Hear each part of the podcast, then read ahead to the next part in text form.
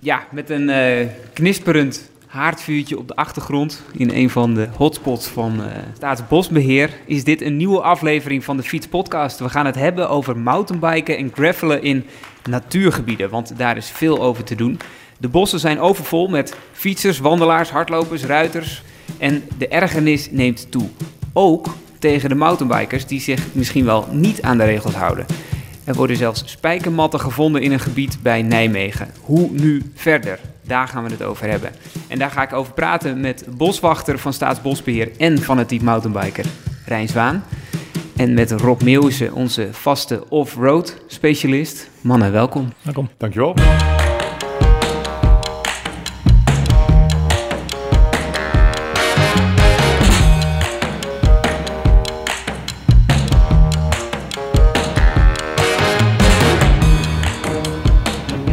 Moment dat een mountainbiker een zandhagedis doodrijdt, dan wordt dat direct uitvergroot. Ja, En want dan is het in één keer verschrikkelijk en heel heftig. dus die mountainbiker heeft echt te maken met een, met een heel slecht imago. We zouden eigenlijk een stichting moeten beginnen opkomen voor de Ja, mountainbiker. red de mountainbike. Red de mountainbiker, ja.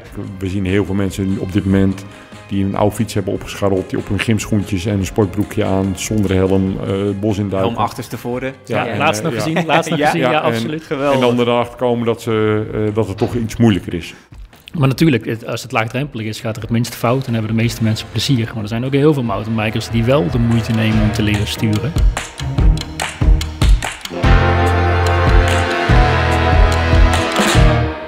Rijn, eh, vertel eens, waar zitten we hier? We zitten nu eh, in het hart van Utrecht Heuverig, eh, in het Lismse Veld. Een van de mooiste plekken, denk ik, eh, van Utrecht Heuverig.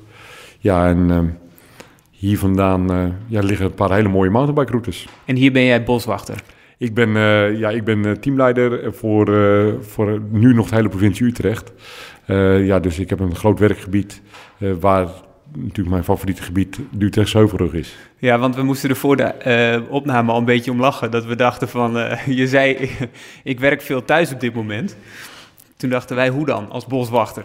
Ja, nee, dat is inderdaad best bijzonder. En inderdaad, heel veel mensen hebben een romantisch beeld van een boswachter die met een hoedje op en zijn fiets aan de hand door het bos heen wandelt. En Wij dachten dat hij de hele dag met een fazant op zijn rug in de tuin staat. Ja, precies, ja. ja, en eh, alleen in de huidige tijd eh, wordt er van een boswachter echt veel meer verlangd.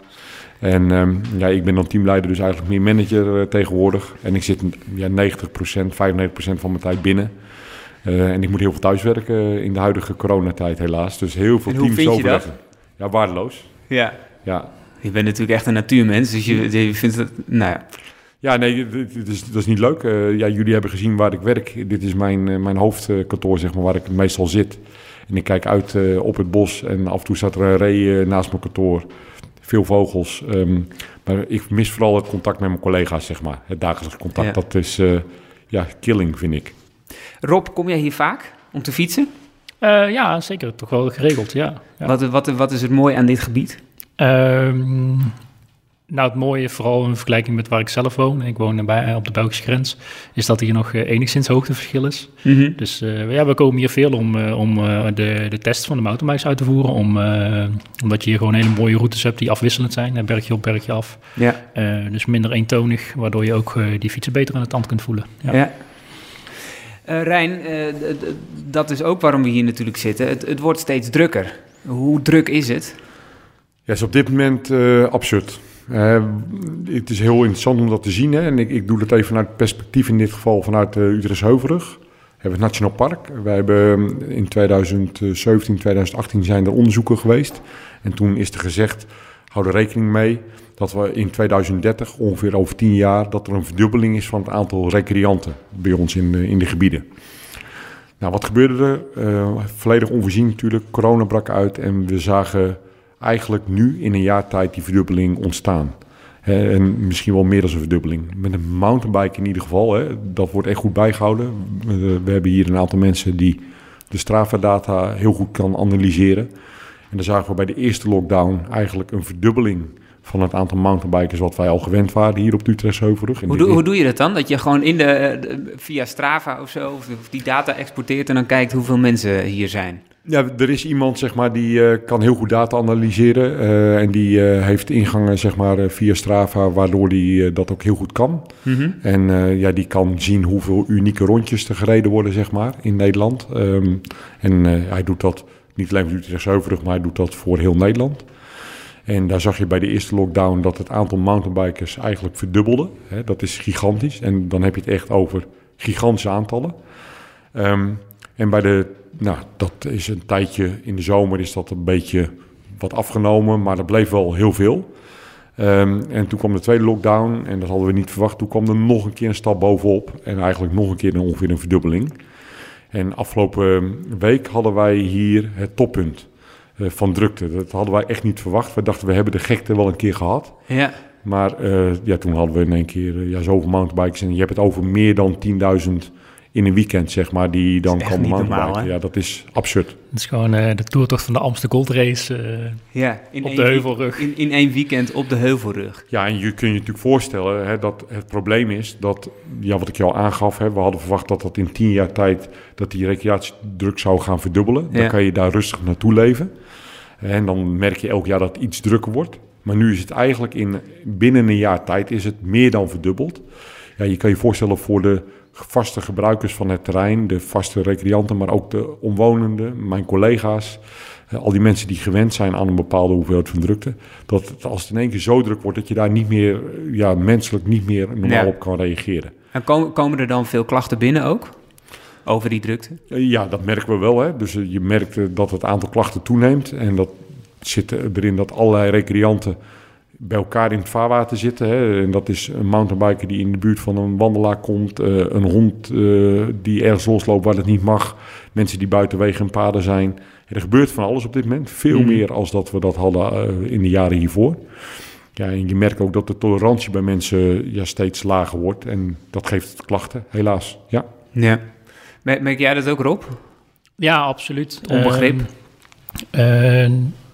Het, ik, ik fiets natuurlijk niet alleen hier, maar ook eh, ja, waar ik Ja. zelf woon dan. En, en daar zijn wat minder routes. Maar mag je eigenlijk overal in het bos gewoon eh, wild fietsen, zeg maar. Ja. Eh, dus kom je ook veel wandelaars tegen. En eigenlijk ja, maakt het niet uit hoe hard je fietst, hoe vriendelijk je groet. Ja, we hadden het net al heel even over voor de podcast. Maar eigenlijk sta je altijd 1-0 eh, 1-0 achter. ja. zodra je een wandelaar treft. Hoe kan dat? Ehm, nou ja, er zijn natuurlijk een hoop fietsers die zich heel netjes aan de gedragscode zeg maar, houden. hè. Ja. Dus, eh, vriendelijk groeten, even de snelheid eraf. En, eh, Of zoals hier dus aan de aan, kant. aan de routes houden. Is Of aan de routes een, houden eh, als die heet er zijn. hangijzer. eh, maar er zijn ook, eh, ook eh, mensen die we, dat we iets minder op, eh, netjes doen. En Ja. ja, ja dan, dan, dat blijft vaak toch hangen. Ehm, en ik kan me heel prima voorstellen als jij eh, lekker aan het wandelen bent, zeker met eh, als je kids bij hebt of iets of een hond. En ehm, ja, er komt continu komen er fietsers langs. Eh, ja, dat dat wel afleidt en dat het irritatie Ja. geeft. Dus dat, ja, kan me Ja, en, wat je, en wat je dan merkt is dat dan eh, die- ene mountainbiker die zich eh, een beetje asociaal gedraagt meteen een, een voorbeeld is voor de hele groep. Juist, En die dat blijft hangen natuurlijk. Hè. Die, de hele groep een bepaalde reputatie ontwikkelt nu. Absoluut, ja. Ja. Ja. Ja, we zagen het helaas eh, met, eh, rond het nieuwjaar, dat, eh, dat ongevalletje wat er in België ontstond met dat kleine kindje wat Ja. werd gefietst. Ja, een filmpje. Hè, dat wordt direct zo uitvergroot in de pers. ehm, en we krijgen daardoor meteen zo'n negatieve recensie mee, zeg maar. Dat is natuurlijk waardeloos. En ik zeg altijd, hè, 90% van de mountainbikers minimaal, hè, misschien wel 95%, gedraagt zich gewoon heel erg goed. En die houdt zich aan die buitencode. Hè, die zorgt dat hij inderdaad op het moment dat hij andere mensen ziet, dat hij wat afremt. Dat hij netjes even vriendelijk groet. Maar er is ook 5% die zich gewoon niet gedraagt. Maar dat zien we in elke recreatiegroep. Hè. Dus het is niet zo dat die mountainbiker nou eh, heel bijzonder is en dat die heel anders is als de hondenbezitters of heel anders is als de wandelaars. Ook in die groepen heb je gewoon 5% die zich niet kan gedragen. Maar, maar nemen jullie ook meer maatregelen? Want ik zag ook eh, eh, wat items hier her en der over extra bordjes of extra paaltjes... waarop aangegeven staat waar een mountainbiker wel en niet mag komen. Ja, het is hier op de Utrechtse Heuvelrug zo dat je echt alleen maar mag fietsen op de daarvoor aangegeven paden. Ehm, en voor de mountainbikers betekent dat op de routes of op de Ja. fietspaden. Eh, dat proberen we wel extra kenbaar te maken her en der met pictogrammen... om mensen nog eens een keer extra eh, daarop te wijzen. Ehm, ja, ehm, en uiteindelijk gaat het natuurlijk ook voor die, voor die wandelaar en voor die hondenbezitter... die moet zich ook natuurlijk gewoon netjes aan de regels houden. Ehm, en die moet zich ook netjes gedragen. Het is dus niet alleen die mountainbiker die zich netjes moet gedragen, maar het gaat ook om die andere recreanten die zich ook gewoon netjes en wat verdraagzamer moeten gedragen. Maar eh, wat er nou dus gebeurt, is dat, dat dat onbegrip, dat groeit, het groeit. En dan door zo'n filmpje, en dan heb je in Nijmegen, hadden we, hadden we dat incident met die spijkermatten. Daar is natuurlijk sowieso een grote, grote discussie over die routes. Uh, want die routes die zijn uh, recent ontwikkeld. En eigenlijk meteen al is daar een grote, grote discussie over. Hoe, hoe, hoe zou je dat weg kunnen nemen? Hoe, wat zou je daaraan kunnen doen? Het belangrijkste is dat je ten eerste altijd met elkaar in gesprek blijft. En, en, en niet... Uh... Ja, maar wat je daar dus nu ziet is dat... Je, volgens mij gaat dat intussen via de gemeenteraad. Uh, en, en, en, heb je voor- en tegenstanders en voorstanders van die, van die mountainbike-route en, en, tegenstanders. Daar speelt, daar speelt, natuurlijk wel iets anders dan, uh, dan coronadrukte. De, de, ja. de, hele drukte daar, die zwengelt, uh, die zwengelt de discussie wel lekker aan. Maar ja. de, de, de, de oorzaak zit ergens anders. En die uh, ja, die heeft eigenlijk met die drukte weinig te maken. Dus dat, dat is eigenlijk dat is niet echt een uh, representatief voor de rest van de. Ja, als het, om de, als het over, over, over drukte en de coronadrukte in de bossen gaat, dan, dan, dan is dat niet het goede voorbeeld. Nee, maar misschien wel uh, is het exemplarisch voor het onbegrip tussen verschillende groepen. Nee, dat, dat, dat klopt wel deels wel. Hè? Want uiteindelijk wat je ziet, is nou, wat je daar ziet, hè, is dat er een, een, groep mensen is. En dat zijn ja, zeg maar hele donkergroene natuurbeschermers die vinden dat mountainbiken niet in de natuur thuis hoort. Hè. Die vinden ja, precies. Ja, prima dat jij wil sporten, uh, maar doe dat niet in het groene decor van het bos. Hè, want hun zien voor ons dat wij alleen maar mountainbiken in een groen decor. Hè. Maar dat kan je ook prima in hun beleving hè, doen op een weiland. Nou, wij hebben allerlei onderzoek laten doen. Hè. De Inbade de, doet ook onderzoeken. En altijd een van de vragen die gesteld wordt, waarom ga je nou mountainbiken? Nou, heel veel um, uh, mensen die daarop reageren op zo'n enquête, die doen dat in eerste instantie voor de natuurbeleving. Ja. En je natuurbeleving in het bos is echt heel wat anders dan dat jij in een weiland moet gaan mountainbiken. Dat, dat, dat zijn we het over eens. Maar die hele donkergroene groep, die vindt het eigenlijk niet acceptabel dat jij mountainbikt in het bos. Dus die probeert argumenten te vinden waarom dat niet zou kunnen. Nou, in Nijmegen gaat het in dit geval om een, uh, om een uh, insect, uh, het vliegend het, een, een zeer zeldzaam ja. beest. Nou, die, de, maar mensen vergissen zich. Hè, uiteindelijk er worden wel degelijk allerlei onderzoeken aan de voorkant verricht voordat je een mountainbike-route ergens gaat aanleggen. Um, en als dan achteraf blijkt dat er toch iets over het hoofd is gezien of dat um, de natuurwaarden zich daar toch anders ontwikkelen, ja, zijn de mountainbikers altijd bereid, en treinbeheerders natuurlijk uh, daar ook mee, altijd bereid om een mountainbike-route te verleggen. Uh, uh, als dat nodig is. Maar wat we nu merken is dat er af en toe ook echt argumenten gezocht worden hè, waar, waarom je niet zou mogen mountainbiken. Het Sallandsheuverig, ook zo'n mooi voorbeeld. Daar worden een aantal zandhagedissen doodgereden op, op de route die daar een stukje door de hei loopt. Um, nou, dat zou meteen betekenen dat die route daar dicht moet. Terwijl de routebouwer zegt van nee joh, de route hoeft daarvoor niet dicht. Je kan het op andere manieren regelen. Je kan zeggen, een deel van de route is in de zomermaanden, als die zandhagedis actief is, niet open. Hè, dat, met een omleiding. Maar je kan ook gewoon je route een stukje omleggen, dat die niet door dat leefgebied van die zandhagedis gaat. En waar, mensen zich, waar je niemand over hoort eigenlijk, hè, is dat er heel veel gefietst wordt bij ons in, in, in, in de gebieden, hè, met allerlei fietspaden die er liggen. En op die fietspaden, daar wordt ook wel een keer een zandhagedis doodgereden. Maar op het moment dat een mountainbiker een zandhagedis doodrijdt, dan wordt dat direct uitvergroot. Ja. En want dan is het in één keer verschrikkelijk en heel heftig. En dan zijn wij de grootste natuurterroristen die er zijn, bij wijze van spreken. Terwijl het natuurlijk ook gewoon door een normale fietser een zandhagedis ja, wordt doodgereden. Ja.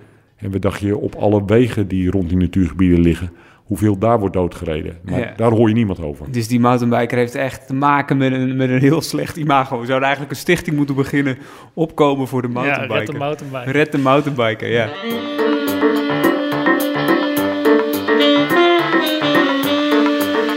Misschien is het wel leuk om, om terug te gaan naar die routes. Want hoe, hoe zijn die routes eigenlijk ontstaan uh, in Nederland? Want dat was niet altijd zo, toch? Dat is pas iets van de laatste nee, jaren. Nee, nou ja... Uh, uh, mountainbiken bestaat natuurlijk nog niet zo heel erg lang.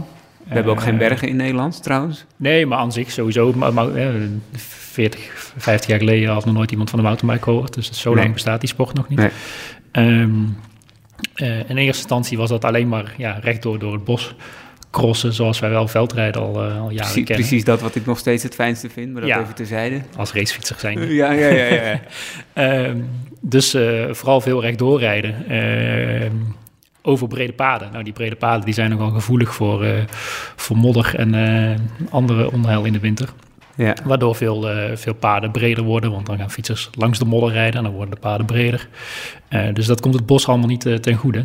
Aan de andere zijde is mountainbike een technische sport. Dus eh, een fanatieke mountainbike wil graag sturen en niet alleen maar zo hard mogelijk rechtdoor rijden, want dan had hij wel bij jou in het wiel op de weg gaan, gaan Mhm. fietsen. Ehm, dus zodoende zijn die twee eigenlijk een beetje samengekomen en is langzaam dat mountainbiken 2.0, zoals het dan nu een beetje heet, ehm, tot stand gekomen, denk ik. hè? Ja, nee, die, die- je hebt het heel goed verwoord inderdaad. Hè. Het mountainbike is zeg maar populair geworden toen eh, Bart Brentje goud won op de Olympische Spelen. Toen Ja. is dat eigenlijk in Nederland eh, ja, een beetje gaan groeien. Ehm, toen zijn ook wel de eerste mountainbike routes aangelegd. En dat waren de, de oldschool routes. Ehm, ja, voor een gravelaar nu een leuke route. Voor een mountainbiker is dat eh, niks. Die mountainbikesport is zich ook technisch gaan ontwikkelen. Ehm, als je het eh, Olympische parcours bekijkt waar Bart Brentje zeg maar, kampioen wordt- werd... en als je nu kijkt waar de wereldbekerwedstrijden opgereden worden... dat is een groot verschil. Ja. Ehm, dus ja, we vinden het ook belangrijk dat ook de Nederlandse mountainbiker... zich zijn, zijn techniek en zijn vaardigheden kan verbeteren... en kan aanpassen zeg maar, naar de huidige maatstaven. En ja, we hebben ook gezien hè, dat juist die brede paden... werden natuurlijk ook gebruikt door andere ge- bosgebruikers... Door andere recreanten.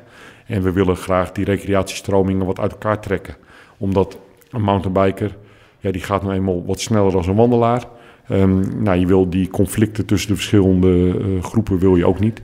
Dus je kan ook heel goed sturen door aantrekkelijke routes aan te leggen. En dat, dat is iets wat we heel graag willen. We willen een route aanleggen.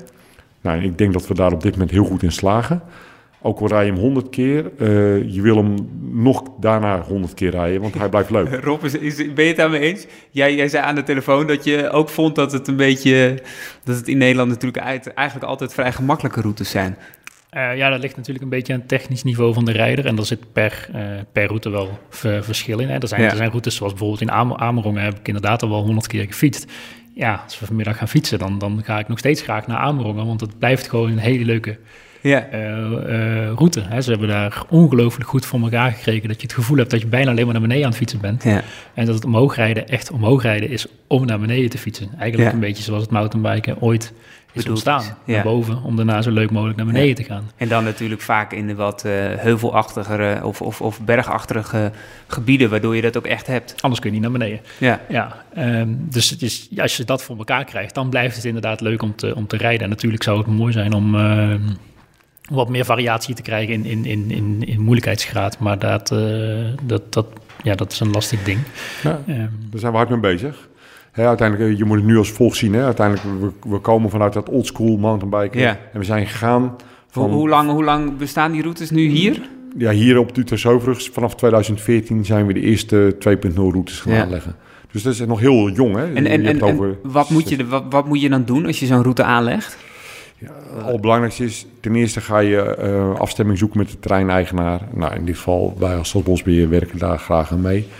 Dan ga je, ik ga samen met de routebouwer, en dat is in dit geval Patrick Jansen, ehm, onze routebouwer hier op de Utrecht Heuvelrug. En die heeft veel routes gebouwd in Nederland.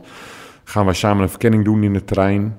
En ik geef al aan de voorkant aan, nou Patrick, hier mag je in ieder geval niet komen, want hier zijn eh, hoge natuurwaarden of hier is een hele hoge recreatiedruk. Dus Ja. daar blijf je uit de buurt.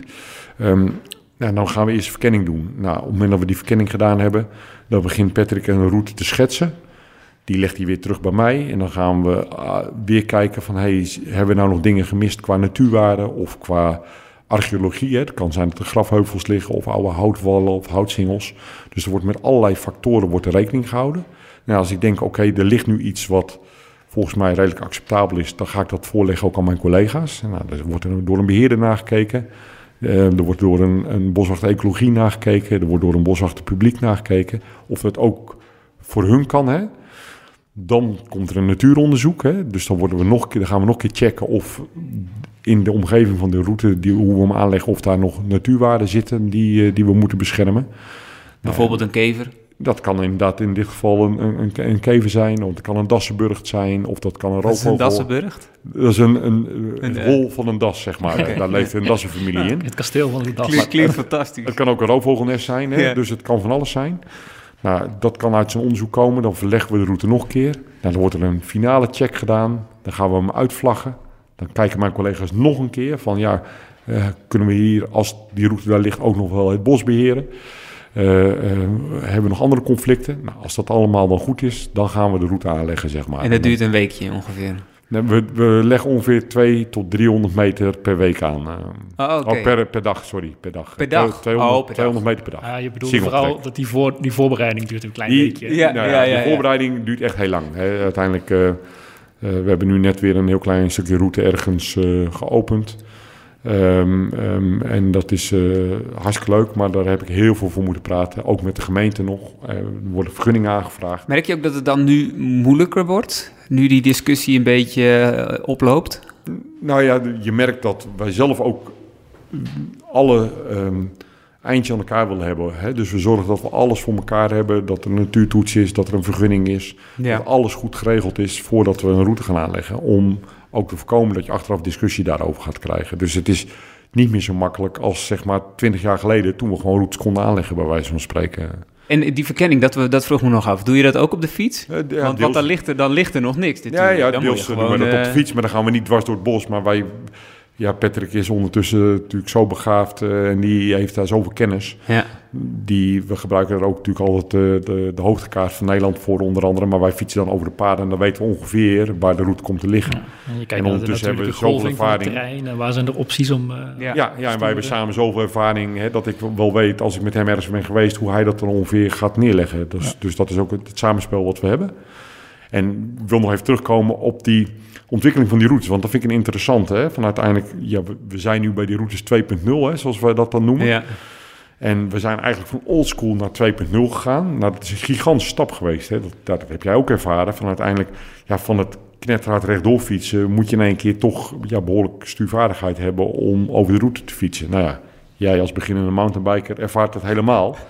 Ehm nee, wij hebben ook Nou, ik gezegd... merk, ik merk wel dat ik, dat ik de, de, de routes in Nederland, zeg maar, nog wel aan kan. Ja, Ehm dan moet ik tussendoor wel goed aanzetten om mensen die wat technisch vaardiger zijn bij te houden. Maar het kan nog wel. Dus dat betekent ook dat het heel toegankelijk is voor, eh, voor Ja, iedereen dat, eigenlijk. dat vinden we op dit moment nog heel belangrijk. Hè? Dat Zoals we ik het kan. zeer laagdrempelig. Hè? We willen eh, de routes ja, eh, beschikbaar hebben voor iedereen, hè? voor jong en oud. Je ziet nu zeker met corona is er een gigantische hoeveelheid nieuwe fietsers bijgekomen. Ja. Geen fiets meer te kopen op dit moment.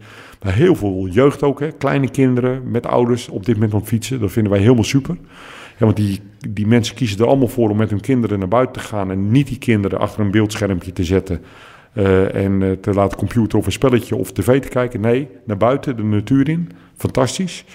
Ehm, maar we, daar willen we de technische routes op dit moment ook nog niet te moeilijk maken. Hè? Om die Nederlandse mountainbiker ook te laten wennen aan die omstandigheden van dat sturen, van die vaardigheden krijgen. Maar we willen wel heel langzamerhand gaan uitbreiden.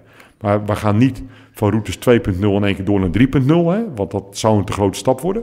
Maar dat gaat echt van 2.1 Wat, naar wat, 2.2. wat, wat, wat is drie? Dat is natuurlijk wel... Er zijn wel twee hele grote verschillen, denk ik... eh, tussen eh, nou, routes in Nederland en mountainbiken in Nederland en, en, en de rest van de wereld. En sowieso het mountainbiken en andere sporten. Ja, Ehm, eh, zo, waar we het voor de podcast al heel even over hadden. ehm, als, je, als jij een andere sport gaat doen, inderdaad, eh, ga je tennissen, dan ga je op tennisles en dan leer je hoe je moet met zo'n racket overweg moet en hoe je moet slaan voordat je eh, überhaupt een partijtje fatsoenlijk uit kan spelen. ja. Eh, en nu zie je dat iedereen, ja, die koopt een oud prik op Marktplaats en ehm, rijdt naar de parkeerplaats en rijdt de route op. En dat moet allemaal maar kunnen. En natuurlijk moet die route dan ook niet te moeilijk zijn, want anders dan ja, van de lopende band eh, eh, problemen. Ehm, maar wat je ziet in de rest van de wereld is dat, eh, dat er eh, routes zijn van allerlei niveaus. En sowieso is een groot verschil dat wij in Nederland willen we allemaal routes. Dus een rondje van het liefst 10, 20 kilometer. En, en eh, het bosgebied met de grootste route kan het beste adverteren. Eh, terwijl in de rest van de wereld heb je vaak helemaal geen routes, maar zijn het trails. hè, dus stukjesroute, paadjes Ja, eigenlijk. ja. Ehm, komt ook geografisch gezien. Hè. Je kunt over een breed pad omhoog en dan een mooi, mooie trail naar beneden. Maar wat daar de gemiddelde mountainbiker doet, is kijkt van tevoren op het informatiebord of op, de, of op, een, op een app of iets dergelijks, ga ik een blauwe, een, een rode of een zwarte trail, trail doen. Ehm, vaak beginnen die paden met een lastig obstakel, wat meteen de moeilijkheidsgraad van het pad aangeeft. Ehm, als voorbeeld, ik was vorig jaar in Zuid-Afrika. Na een hele winter in Nederland door de bagger te hebben gefietst. En we komen daar aan. De eerste beste ochtend staan we boven voor een zwarte trail. En dan laat je wel uit je hoofd om daar naar beneden te fietsen. Ook al kan ik goed mountainbiken. Ja. want als je dat helemaal niet meer gewend bent en, mm. en het is lastig, ja, dat, dat, dat gaat mis. Ja. dus die, die verschillende opties, dat is wat er in Nederland nog, nog mist. Hè. Alle routes moeten is eigenlijk... ook niet moeilijker hier? Of, of is het, zou je ook een, uh, nou, dus een route 3.0 of zelfs 4.0 neer kunnen leggen? Alles kan, behalve het grote verschil is dat uh, het natuurlijke terrein in Nederland zich daar uh, merendeel van de tijd het niet toelaten. Dus alles wat moeilijk is, moet je maken. Ja. Terwijl als jij in Zwitserland bent, dan is het maar net waar je het pad naar beneden uitzet. Maar ja. de techniciteit ligt er al. Je moet alleen de bordjes neerzetten, zeg maar. Ja. Uh, simpel gezegd. En in Nederland, als je iets lastig wil maken, dan, dan zul je met graafmachine aan de slag uh, moeten. Maar in feite kan alles. Um, maar er is wel, daar zit wel een hele grote taak van opvoeden, denk ik, uh, moet daaraan vooraf gaan. Om ervoor te zorgen dat mensen die nu zeg maar gaan coronafietsen, om het zo maar te noemen, niet denken ehm, dat iedereen die kan fietsen ook kan mountainbiken. Hè? Dat mountainbiken een technische sport is waar je iets voor moet kunnen, voordat je ook van dat soort paden af kunt fietsen. Uh, en dat er dus verschil in moeilijkheidsgraad van pad kan zijn. En dat niet elke route zomaar uh, maar is het niet juist daarom uh, verstandig eigenlijk om routes 2.0 te hebben? Dat, dat het ook toegankelijk is voor iedereen. Uh, en dat de gevaren niet zo heel groot zijn. En dat dat misschien ook wel de, gro de grootste groep mountainbikers is in Nederland. Als je het bekijkt vanuit de massa en vanaf het laagdrempelige, zeker. Want natuurlijk, hoe meer ja. fietsers, hoe beter. Althans, dat is de vraag, want daarvoor zitten we hier vandaag. Mm -hmm. uh, is het wel zo goed als er zoveel mountainbikers zijn? Um, maar natuurlijk, als het laagdrempelig is, gaat er het minste fout en hebben de meeste mensen plezier. Maar er zijn ook heel veel mountainbikers die wel de moeite nemen om te leren sturen. Die al 10, 20 jaar fietsen, die, die, die, die iets kunnen, zal ik maar zeggen. Ja. Uh, ja, die komen op die routes niet aan hun trekken. Want uh, die 2.0 routes, uh, die hebben dan wel veel bochtjes en af en toe een, uh, een hobbel. Uh, maar heel simpel gezegd is het dat ook. Hè? Een, een, een, een, een, een echt technisch ding. Ja, dat, dat, dat is er niet. En je ziet ook dat in, bij veel routes, als er een wortel omhoog komt, dan uh, is het niet zo dat de route lastiger wordt door die, uh, door die wortel. Nee, dan wordt de wortel eruit gehaakt. Ja. Want dan is er meer flow, dan loopt de route beter. Ja, jij zei ook dat dat iets te maken heeft met aansprakelijkheid. Nou, deels is dat zo hoor. Uiteindelijk, en ik, ik, er worden niet zo heel snel wortels uitgehakt. Hè. Um, uh, wat je wel ziet, hè, door het vele gebruik, door het intensieve gebruik, worden wortels nog wel in tweeën gereden. Hè. Uiteindelijk die slijten en dan, worden ze, dan breken ze en dan wordt het natuurlijk wat link en dan worden ze ja. wel weggezaagd. Ja. Maar op het moment dat er bij, niet... bij elke onderhouds ploeg van elke route heeft een eigen opvatting in. Maar er zijn ook wel, ik ken wel voorbeelden van routes. Er zijn veel onderhoudsploegen, zeg maar, die zijn heel trots op hun route. Ja. En, uh, die maken er echt een competitie van om uh, de, de, op de website uh, mountainbike.nl bovenaan te scoren. Om, om af en toe een wortel te laten zitten. Nou, laat de natuur een beetje zijn natuur, de natuur zijn. En een mooie flow trail aanleggen is absoluut, ja, dat heeft zijn voordelen. Dat zie je. Anders ja. hebben die 2.0 routes niet zo'n succes. Maar laat de natuur nog wel een beetje de natuur zijn. En, en als we willen knikkeren, dan, dan, dan kunnen we allemaal wel in de zandbak. Ja, ik vind het altijd mooi. Er wordt dan inderdaad gesproken over knikkerbakken en dat soort dingen. Maar aan de andere kant, hè, er zijn een aantal dingen die... Het is toch een hele grote knikkerbak. Die benoemen jij nu ook wel goed, hè? Van uiteindelijk, wat je ziet in Nederland, iedereen leert hier fietsen vanaf zijn tweede, derde jaar. Uh, dus heel veel mensen, dat zien we nu ook, hè denk van ja, ik kan ook een mountainbike kopen. Ik kan fietsen, dus ik kan ook mountainbiken. Nou, je geeft zelf al aan, dat is echt wel een groot verschil. Ja, ik kan wel autorijden, maar ik kan niet racen. Nee, exact. Maar dat, daar vergissen heel veel mensen zich in. Hè? En uiteindelijk, we zien heel veel mensen op dit moment die een oude fiets hebben opgescharreld, die op hun gymschoentjes en een sportbroekje aan, zonder helm, uh, bos in duiken. Helm achterstevoren. Ja, ja, laatst nog gezien, laatst nog gezien, ja, absoluut. En, Geweldig. En dan erachter komen dat, ze, uh, dat het toch iets moeilijker is. Dat zien we veel. We zijn echt wel heel erg bezig in Nederland. Hè. Uh, werk heel nauw samen met de Nederlandse Toolfietsunie, met de NTVU onder andere. Er komt ook heel binnenkort komt er klugcodering uh, voor onze routes. Alleen, je kan ons land natuurlijk nooit vergelijken met het buitenland. We hebben nou eenmaal die hoogteverschillen niet, die bergen die hebben we niet. Uh, en we hebben hier ja, veel minder natuur. Hè? Dus hou daar ook rekening mee. Je kan niet overal alles willen. Dat is bijna onmogelijk. Dus we moeten al heel blij zijn dat we toch op dit moment op uh, best ruime schaal kunnen mountainbiken in Nederland. We willen ook echt wel verder in die ontwikkeling van die mountainbikesport. Maar we zitten nu vooral aan de blauwe en groene kant hè, met de routes. We hebben een, trouwens een kleurcodering bedacht. Hè, die uiteindelijk hebben die overgenomen onder andere deels uit Denemarken, waar ze daar ook al heel ver mee waren. Dat hebben we gezien op de Waar je ook niet zoveel hoogteverschil hebt, denk dat is een redelijk vergelijkbaar land uh, met Nederland. Uh, en daar hebben we, hadden we twee jaar geleden hadden we daar een summit vanuit de INBA.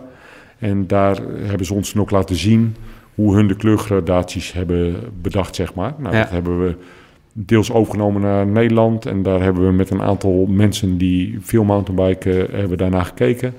En we hebben nu iets neergelegd van oké, deze kleurgradaties zouden in Nederland kunnen. En die zijn dan, als je het hierover straks over een, ooit over een zwarte route gaat hebben, die we nu op dit moment nog niet hebben. Maar als je die krijgt, is die zwarte route hier natuurlijk niet te vergelijken met een zwarte route in Oostenrijk of in, nee. uh, in de, in, ja, in de dat, Pyreneeën. Dat blijft toch lastig. Dat blijft zo. Ja. Maar we gaan de mensen daar heel erg in meenemen in een voorlichten. En je zult zien dat we nu voornamelijk uh, groene en blauwe routes gaan krijgen in Nederland in eerste instantie. Met af en toe een parallel trekje erbij die rood zal zijn. En een rode route is al ja. best wel redelijk maar Dat is natuurlijk heel mooi. Hè? Als je, als je, uh, um, ik zeg zeker niet dat al die routes moeilijker moeten. Maar als je opties aanbiedt ja. uh, waarbij het kan en waarbij het aan het begin van die optielus, zeg maar. Zo zeggen ze in België zo mooi. Optielus. De optielus. Uh, als het aan het begin duidelijk is dat dat stukje lastiger is... en dat mensen gaan beseffen dat ze die niet hoeven te rijden... Mm -hmm. dat het ook prima is als ze wel de makkelijke route rijden. Want dat is natuurlijk lastig. Als er iets moeilijker ligt, dan moeten we het moeilijker doen. En we gaan yeah. als Nederlanders kies. We gaan doen één keer de blauwe piste en dan, yeah. dan kan ik de rest ook wel. Um, als dat eenmaal, dat besef er is, dan kun je die lusjes aanleggen. En dan dan, is het, dan wordt het ook leuker voor de, de meer ervaren mountainbiker. Hè? Want die meer ervaren mountainbiker, die wil echt niet aan de lopende band alleen maar met doodsangsten naar beneden, zeg maar. Die, die wil ook gewoon lekker fietsen. Maar als de optie er is, ja, dat, dat zou heel erg uh, mooi zijn.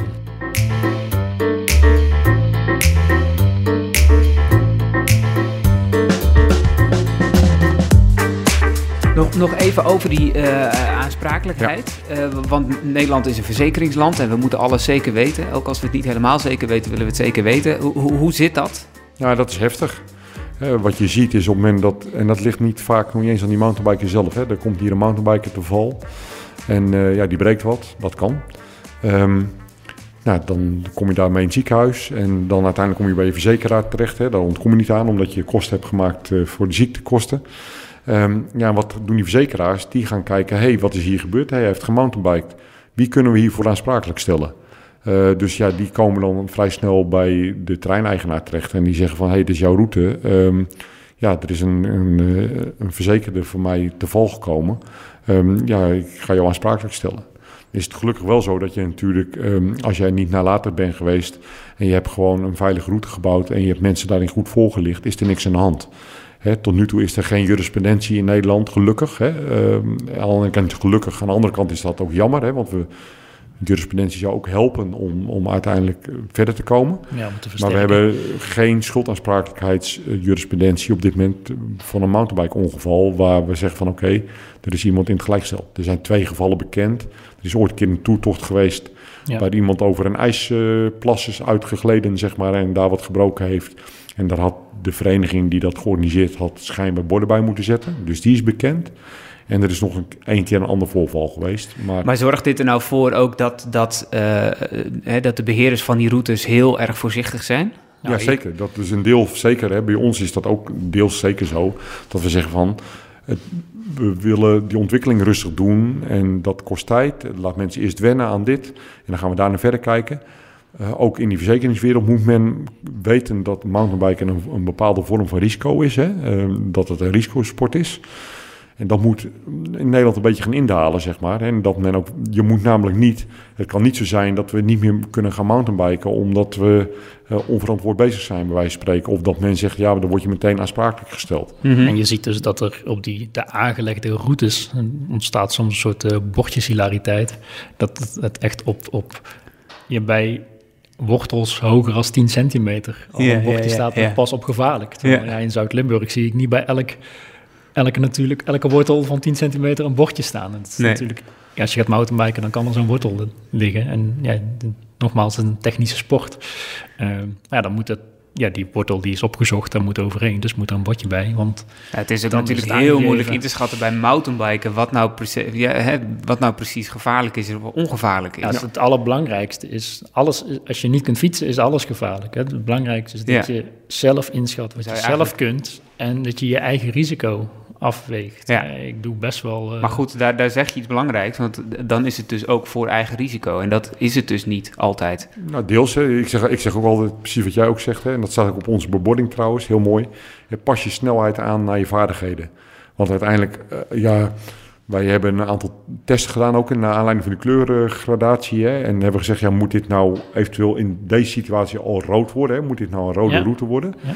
En toen zeiden we, ja, nee, als jij je snelheid aanpast, hè, dus als jij gewoon die remmen gebruikt, die zitten niet voor niks op je fiets, en jij hebt die vaardigheden niet en jij remt gewoon en jij stuurt op die manier naar beneden, dan kan je daar gewoon veilig naar beneden, hè, zonder dat je een hele rare iets moet doen. Het wordt anders als je het gaat hebben over drops en over jumps en dat soort dingen. Hè. Dat wordt een ander verhaal. Maar gewoon een normale route, als jij die sturend kan fietsen door je snelheid aan te passen, dus je aan te passen aan je eigen vaardigheden, wordt het niet gevaarlijk. Hey, ja, jullie fietsen allebei ook, ik ook. En ik weet ook, hè, hier ook op een makkelijke route, of laat ik zeggen, eh, een relatief makkelijke route, als ik mijn snelheid heel erg omhoog jaag, dan wordt het in één keer toch een hele uitdagende route. En neem je daar ook bepaalde risico's in. Hè, van uiteindelijk Ja. eh, ook iedereen kan een stuurfout maken of iets doen. mountainbiken is ook niet leuk, toch? Als je geen risico's neemt. Nee, dat hoort deels bij de sport. En dat, dat, dat, is ook, dat maakt het ook eh, leuk, inderdaad. Eh, dat is wel alleen, een groot eh, verschil, denk ik, tussen eh, meer ervaren fietsers en de eh, beginners. Ehm, ja, ik fiets eh, al heel lang. Ik rij echt niet overal eh vanaf. Eh, ook als ik het soms wel kan. Omdat ik heel goed in kan schatten of ik iets moet doen of niet. Ja. Het ligt aan eh, hoe, hoe fiets je die dag? Of eh, ja, zit je, Ja, zit, je, zit, je er lekker in? Ja, precies. Zit je Eh, er dat is lekker toch in. een groot verschil. Terwijl, eh, eh, dat leer je een beetje door de jaren heen en ook eh, door wat eh, technische training en dat soort dingen. En eh, nogmaals, als je, er zijn heel veel fietsers die beginnen met mountainbiken en die denken dat alles moet maar kunnen. Eh, dus die rijden overal vanaf, terwijl ze het eigenlijk helemaal niet kunnen. Die zouden ja, ze veel, veel, zichzelf veel meer bewust moeten zijn van... ehm, nou, ik sta bovenaan die berg, moet ik dat wel doen? Ehm, er komt misschien een stukje groepsdruk vaak ook bij kijken. Van, ja, nou, kun je toch wel? Ja. Eh, terwijl het waarschijnlijk veel verstandiger is om te zeggen... nou, eh, links langs het padje is ook mooi. Eh, ik denk dat ja, dat, dat besef dat moet veel meer eh, komen. Dat je het risico zelf opzoekt en dat je moet afwegen, wil je dat doen of niet? Hè, dan sta je bij een bikepark boven, dan doe je blauw, rood of zwart. Eh, het is helemaal niet erg als je blauw doet, als zwart ernaast ligt. D- Dat is voor, voor misschien voor andere mensen en later voor jou. Ja, nou, alleen dat is inderdaad wat je ook al aangeeft. Deels de groepsdruk die er ontstaat. En deels het Nederlander zijn. Hè, dat je denkt, ik kan al vanaf mijn derde fietsen. Dus ja, Ja. dat kan ik wel. Ja. En dat bewust eh, worden bij de mensen, dat moet echt gaan groeien. Eh, en ik hoop ook echt dat dat ook gebeurt. Ik, ik moet eerlijk zeggen dat ik, we houden dat niet exact bij. Dat kunnen we niet bijhouden helaas. Maar ik had echt verwacht door alle coronafietsers die we hebben. Hè, dat zijn er echt heel veel. Ja, dat er veel meer Eh, ongelukken dat er heel veel ongelukken zouden gebeuren. Ehm, nou, er gebeuren ongelukken, maar die gebeuren ook voor die tijd. En eh gebeuren er ongelukken, de- zeg maar. De, het voor, het, eh, de routes 2.0 enorm in hun voordeel eh, naar voren komen, zeg maar. Dat, dat, Dat veilig dat- is, ja. Ja, natuurlijk. Er, kan, er kunnen altijd valpartijen zijn. Hè? Ook, ik, nou ja, eh, ik lig ook nog wel eens op de grond. Dat ik denk, hoe, hoe kan ik hier nou vallen? Maar dat is dan vaak ja, toch een te hoog risico.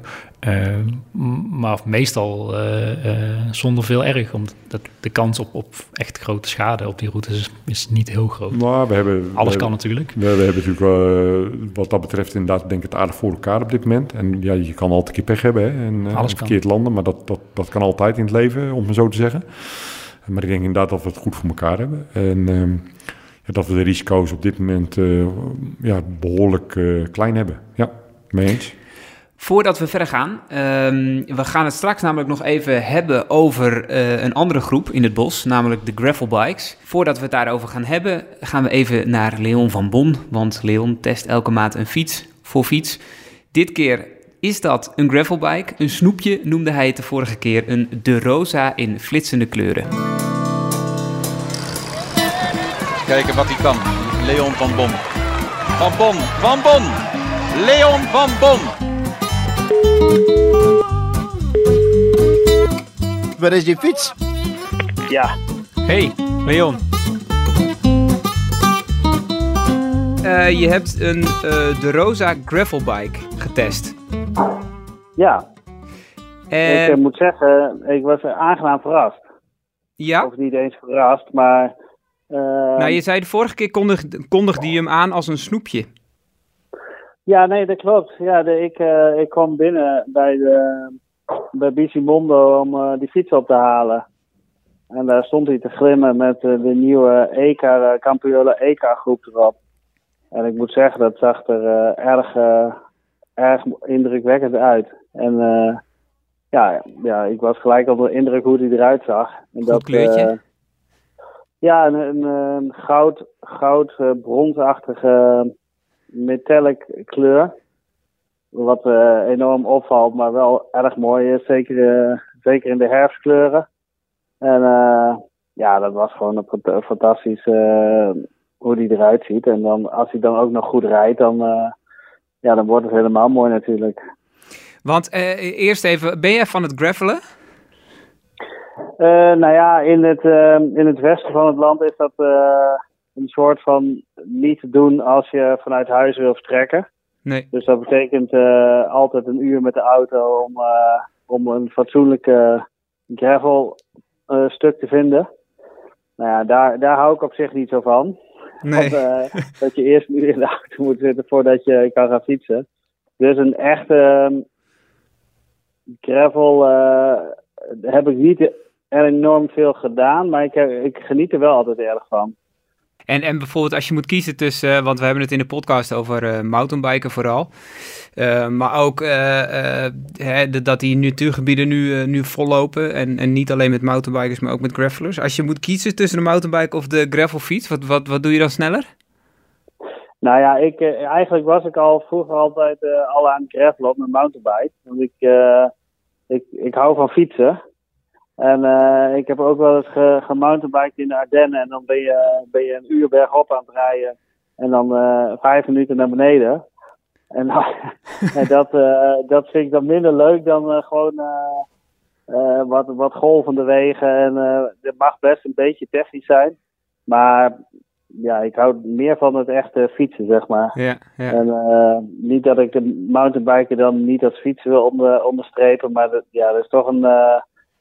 Eh, het echte hele stijle en hele technische met, eh, met erg veel rotsen en zo, dat is toch niet zo eh, Het is echt, mijn weer- echt, echt een andere discipline. En gravelen is nog wel, eh, ja, dat is eigenlijk Ja, dat op... eh, redelijk. ja, ja, het op onverharde wegen. En dat, daarmee ver, ver- verbreed je je horizon qua, qua mogelijkheden heel erg.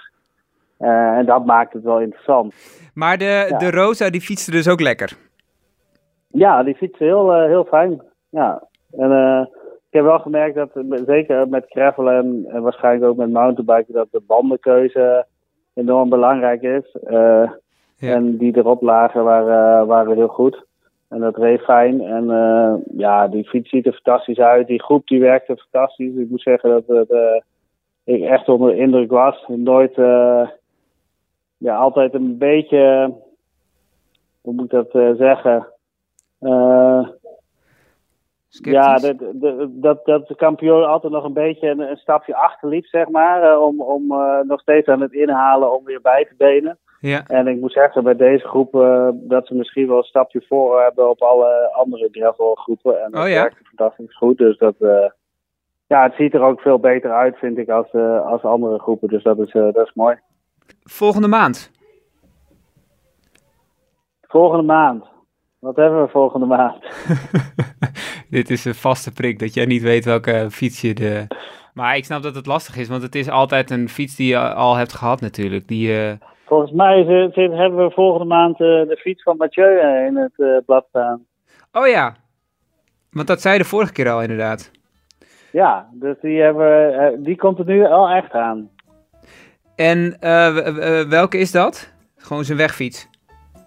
Ja, de Aeroad. De, Ja. de Canyon Aeroad. En ehm, het is niet helemaal dezelfde fiets als hij.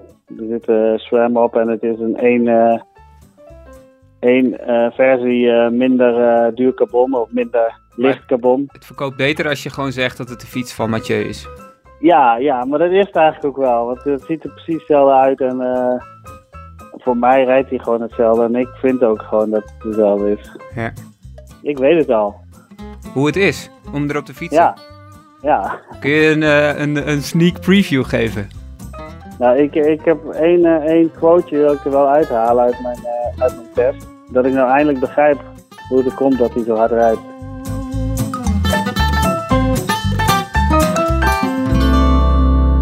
De gravelbikes, dat is dus eigenlijk een heel aparte groep. Dat zijn de mensen die uh, niet van risico houden. Zeg ik dat goed? het is denk ik tweeledig. Er zijn vaak ehm, mensen die al heel lang op de racefiets fietsen. Ja. Um, die ontdekken nu een gravelbike en komen erachter dat, je, dat er buiten asfalt ook nog een heel bos is waar je erin kan rijden. Um, dus die, die, die zien na jarenlang uh, asfalt en, uh, en keitjes in één keer een hele nieuwe uitdaging. En dan heb je die jongens, denk ik, die, uh, en meiden die al heel lang mountainbiken. Die wat minder stuurvast zijn. En die nu erachter komen dat ze op zo'n gravelbike wel het mooie van de natuur hebben. maar niet dat doodenge van al die bochten. ja. En, dus, en dus uh, geen risico lopen. En dus voor de makkelijke, maar toch mooie weg kiezen. Ja. Uh, en die twee komen samen op, een, op, de, op de gravelbike. Ja, en er is een deel van de gravelbikers, dat zijn wel de avonturiers. Hè? De mensen die, ja, heb je ook nog die natuurlijk, een trek op willen maken met tas aan de fiets. Ja, en, drie kwart broek. Ja, ergens lekker op een, ja, lekker op, de, op, een, op, op, een camping, natuurcamping een tentje willen opzetten en dan de volgende dag weer door. Uh, ja, het is inderdaad een hele nieuwe groep. En... Maar, maar dat is ook een beetje een eigen scene. Hè? Daar hebben we het in de podcast ook wel eens vaker over gehad. Um, en, en wat ook groot is in, in die scene, is het routes bouwen. Uh, en, en die routes die houden niet altijd rekening met de regels die in uh, de natuurgebieden gelden. Dus die gaan er eigenlijk gewoon dwars doorheen. Nou, dat is inderdaad iets wat we op dit moment echt zien en dat ook echt heel erg lastig is. Um, nou ben ik zelf een groot fietsliefhebber en ik zit uh, graag op mijn mountainbike en ook wel eens graag op de racefiets. Um, uh, heel recent ook een keer een gravelbike uh, mogen proberen en vond dat ook erg leuk. Um, maar ja, wat we zien is dat hè, dat imago van die mountainbiker, daar hebben we het net al uitgebreid over gehad, dat staat stevig onder druk constant. Hè. En ik, ik ben altijd groot voorstander van, en ik probeer altijd te helpen om het imago van die mountainbiker zo hoog mogelijk te houden, hè, op allerlei manieren. Mm -hmm. Om juist te belichten dat die, die 90, 95 procent het heel goed doet. Um, en wat we nu zien gebeuren, is dat door de komst van die gravelbiker, dat dat imago van die mountainbiker in één keer weer heel erg onder druk komt te staan.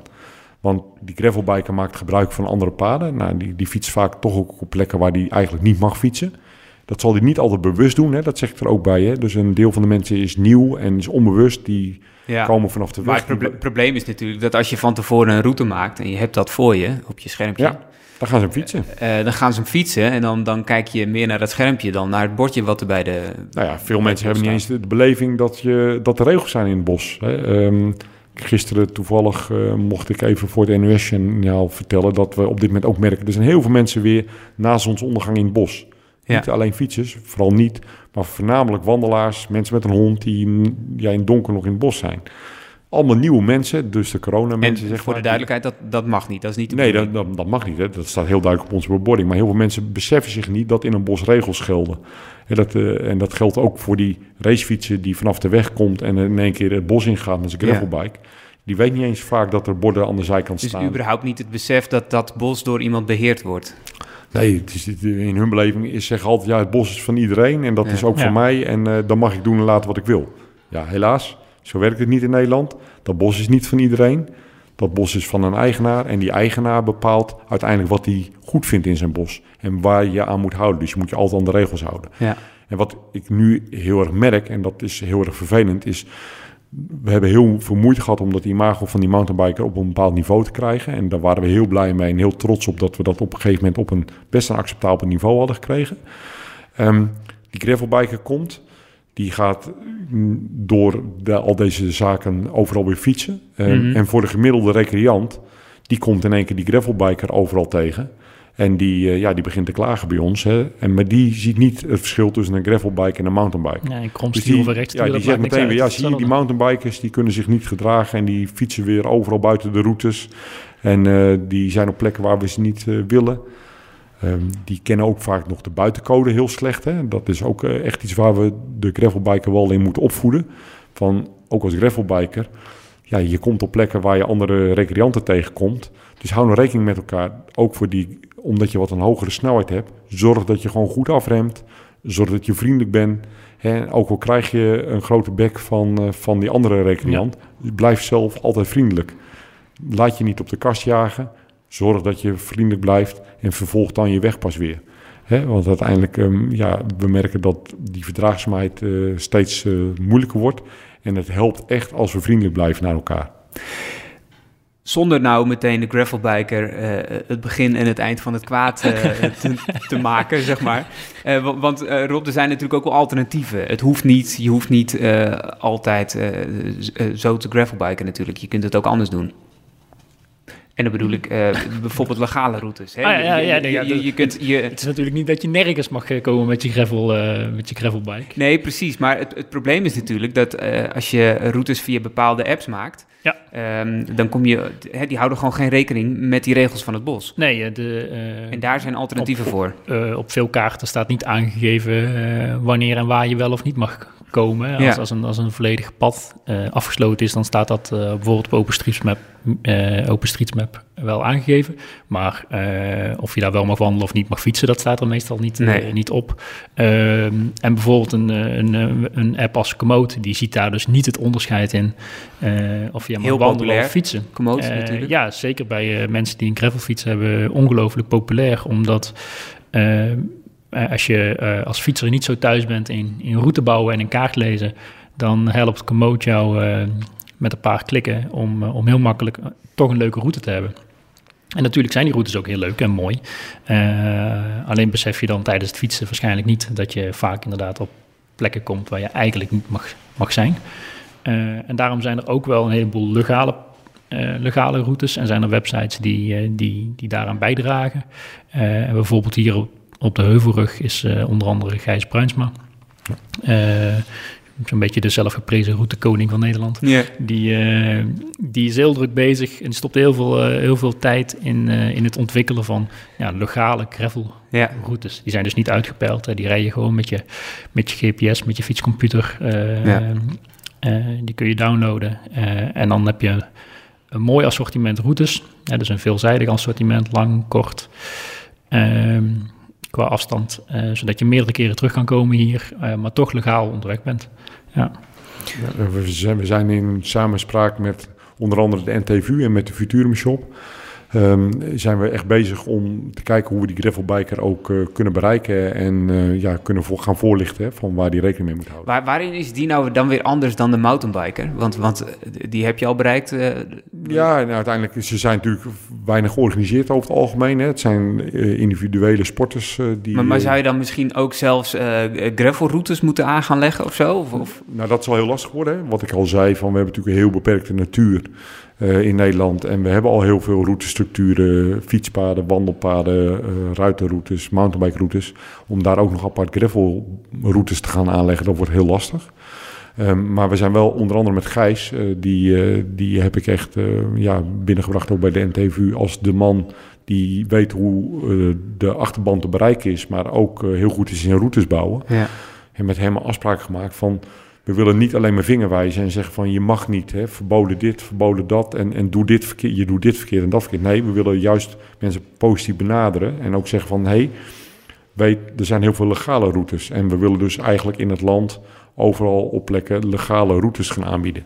Want wat bijzonder is aan de scene van de, van de gravelbikers, dat zie ik op de, op, Facebook bijvoorbeeld. Hè. Ik zit in verschillende Facebookgroepen. Op het moment dat iemand een rit gereden heeft en die zet dat op Facebook, ja, het eerste wat er gevraagd wordt... Waarom moet je lachen dan? Heb, heb, heb, je, heb je voor mij de GPX? Uh, uh, kan je mij de GPX sturen? Dat is zo uh, standaard. Ja, standaard, hè? dat is echt een standaard vraag ja. in die scene. Hè? Dat is echt ongelooflijk. Maar het is ook wel gewoon gebruiksgemak, omdat het echt inderdaad wat, wat uh, ja. Rein zegt. Het eerste comment wat eronder staat is, uh, heb je een GPX? Ja. Want ik denk, ja, je ziet gewoon die file uh, hoe moeilijk kan het zijn? Het is ook wel een beetje van, ik doe geen moeite, ik uh, plot het naar mijn GPX of naar mijn GPS en, uh, ja. en koersen maar. Ja, ja dat, dat, is waar.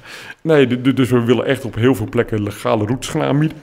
En er zijn nog heel veel plekken in Nederland, gelukkig ook, waar je nog wel steeds vrij mag fietsen. Uh, hier in Utrecht Heuvelrug en in het westen van het land is dat gewoon heel moeilijk en heel lastig vanwege die gigantische druk van de recreatie.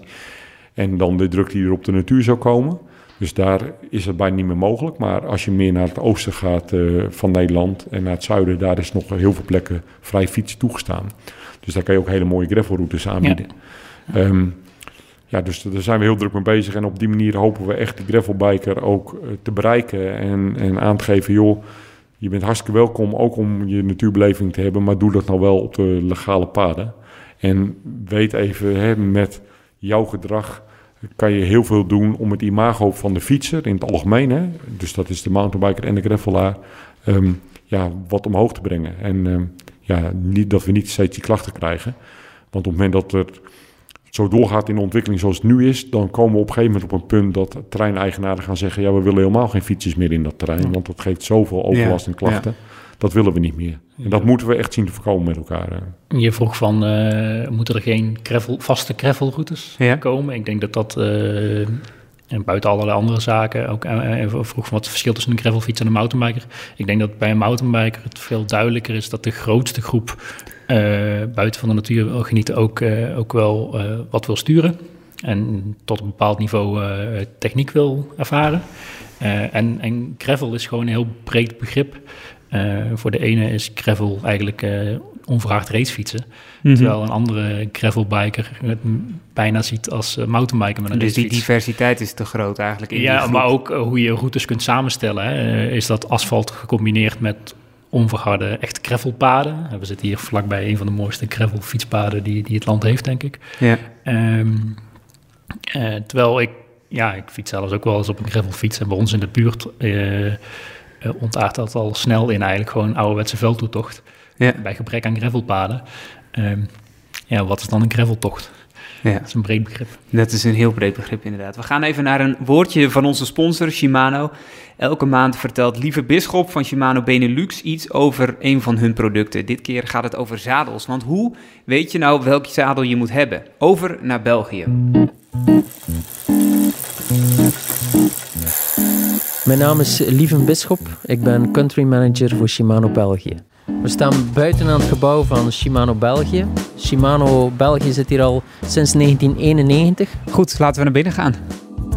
Ik kan wel een, een, aantal tips meegeven om een, een, goed zadel te kiezen. Ten eerste zou ik uh, ervoor kiezen als je naar de retailer gaat om een, op je saddle selector um, even te kijken hoe, hoe breed de benen zijn die in je heupen zitten. Dus om te kijken hoe je heupbreedte is. En naar aanleiding daarvan ga je dan een zadel kiezen van ja, ofwel 132 mm breed of 142 mm breed. Bij dames zal dat eerder 152 of 162 mm zijn. Maar dat is al een goede basis om te vertrekken. En dan moet je natuurlijk gaan kiezen van wil je een, een zadel dat volledig dicht is op het oppervlak of wil je een zadel met een uitsnijding erin. Um, dat is een tweede factor. En dan natuurlijk, je moet het zadel ook uh, leuk vinden om uh, op je fiets te monteren. Maar net zoals bij de helm, denk ik dat het allerbelangrijkste is dat het een comfortabel zadel is, waar je langdurig kan op fietsen. Want je mag het mooiste zadel hebben, maar als, als dat uh, een zadeltje is waar je het nauwelijks een half uur op kan volhouden, dan ga je er weinig plezier aan beleven. Dus opnieuw, comfort en pasvorm is het allerbelangrijkste. Die uitsparing in het midden van het zadel, is dat nou puur gevoel of, of is daar ook nog, uh, komt daar meer bij kijken? Ja, daar komt zeker meer bij kijken. Vooral mannen kunnen het gevoel hebben als je langdurig fietst in dezelfde positie, dat onderaan tussen de benen een, dat je een doof gevoel ontwikkelt. Uh, dat precies alles een beetje gevoelloos begint te worden. En zeker voor mannen die daar last van hebben, maar ook voor dames. Is het gunstig om een, een zadel aan te raden met die uitsnijding erin, omdat dat voor een stuk de druk wegneemt.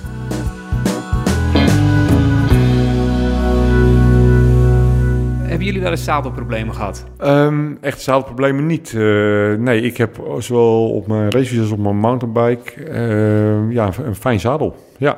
Dit, dit, dit, ja, jij? Uh, in het verleden wel, maar... Hoe ben je er toen achter gekomen welk zadel je nodig had? Ehm, Nou, ik heb wel een redelijk verleden als uh, bikefitter ja. zelf. Uh, dus inmiddels ken ik wel aardig de trucjes wat je moet doen om, om zo te zitten dat je dagenlang eindeloos probleemloos in het zadel kunt zitten. Ik ben nu namelijk op zoek naar een nieuw zadel.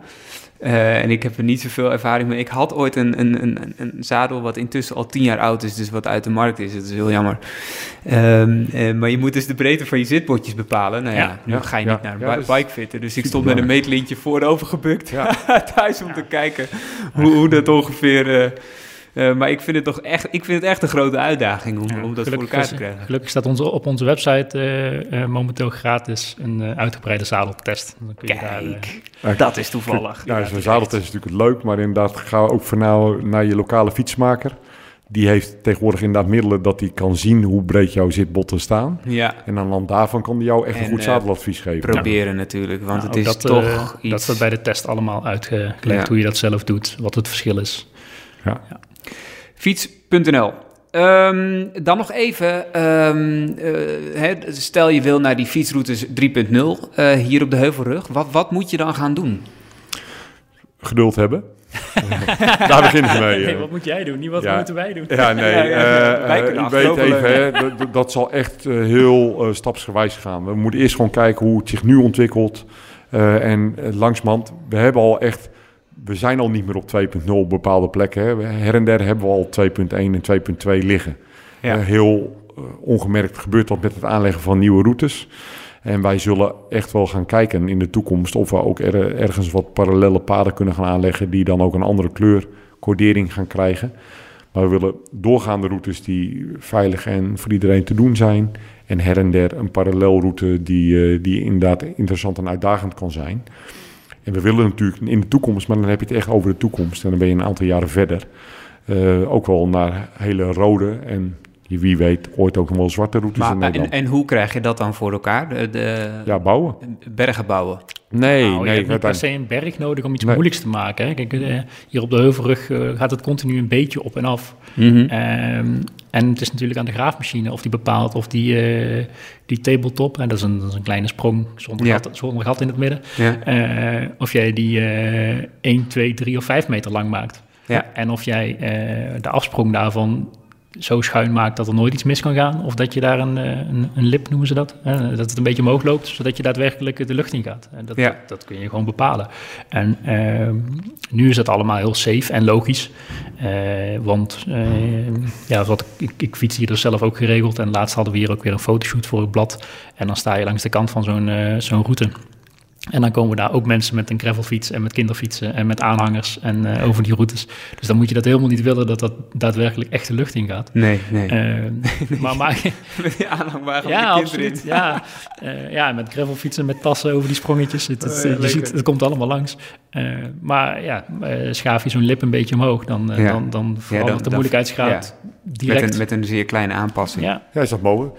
En ik, ik, wil ook wel echt even nog aandacht vragen van uiteindelijk, want dat is echt het allerbelangrijkste. En dat beseffen zeker de beginnende mountainbikers zich nog helemaal niet. Um, weet even hè, dat heel veel van die mooie routes die we in Nederland hebben, die worden echt super onderhouden door een gigantische berg vrijwilligers. Hè, want die, één ding laat die mountainbiker ook zien, die zijn ook absoluut bereid om een hand uit de mouwen te steken. En dat vind ik fantastisch. Hè, en daarom is het ook een groep waar ik me heel erg plezierig bij voel als, zeg maar, als boswachter. Hè? Want het is de groep die zelf de verantwoording wil nemen om een route te bouwen, om hem te onderhouden. En daar steken ze echt gigantisch veel uren in. En dat is echt niet te onderschatten hoeveel uren dat zijn die die vrijwilligers elke keer weer stoppen in het onderhoud en beheer van die routes. Dus als die beheerders van die routes dan ook oproepen doen hè, voor een stukje trailrespect, omdat het weer heel slecht is geweest, dan doen ze dat niet om die mountainbiker te jennen, maar om respect hebben voor het hele vele tijd die die vrijwilligers met z'n allen erin stoppen. Hè? Want uiteindelijk dat maakt wel dat we met z'n allen zo fijn kunnen fietsen in Nederland. Ja, ik heb ook wel het idee dat dat steeds beter gaat en dat steeds meer mensen zich daaraan aan houden. Maar het is natuurlijk ook lastig, hè, met al die mensen die nu beginnen. Uh, als jij nu lekker een rondje gaat fietsen, of een tijd terug toen het nog mooi weer was, en jij bent uh, lockdown beginner, er, is jou, er is niemand die bij de verkoop van die fiets gaat vertellen dat dat slecht weer is, dat je dan uh, misschien beter niet over die route kan rijden. Nee, dat, dat klopt helemaal. En dat, dat, dat is ook mooi dat ik nu even bij jullie het podium krijg om in ieder geval de mensen mee te nemen, de mensen die dit horen, dat die zich dat misschien ook gaan beseffen. Hè? Dat als er een, een soort oproep komt voor trilrespect, dat dat is vanwege de hele slechte omstandigheden. En dat kan zijn dat er heel veel watergeval is. Het kan ook zijn, hebben we gemerkt met droogte, als het heel droog wordt, bepaalde routes zijn er heel gevoelig voor. Dan krijg je heel veel erosie en dat kost gigantisch veel tijd om dat ooit weer te herstellen. Maar het kan ook zijn als het een paar dagen gevroren heeft en het gaat dan dooien, dat je die opdooi krijgt, zeg maar. Waardoor je zo onevenredig veel schade kan rijden in een paar dagen tijd hè, met die Mhm. hoeveelheid mountainbikers. Ja, dat kost zo zoveel tijd kost om dat te herstellen, dat we dan echt met klem een oproep doen. Joh, zoek even gewoon nu de fietspaden op of ga even op de weg fietsen, maar blijf even weg uit het bos. Lijkt me mooi om mee af te sluiten. Rijn van Staatsbosbeheer, bedankt. En Rob van Fiets, jij ook bedankt natuurlijk. Dat was hem. Bedankt voor het luisteren thuis. Eh, je hebt nog een column van ons te goed. Deze maand is die weer van Peter Winnen, die gezelschap kreeg van een kletsmajoor.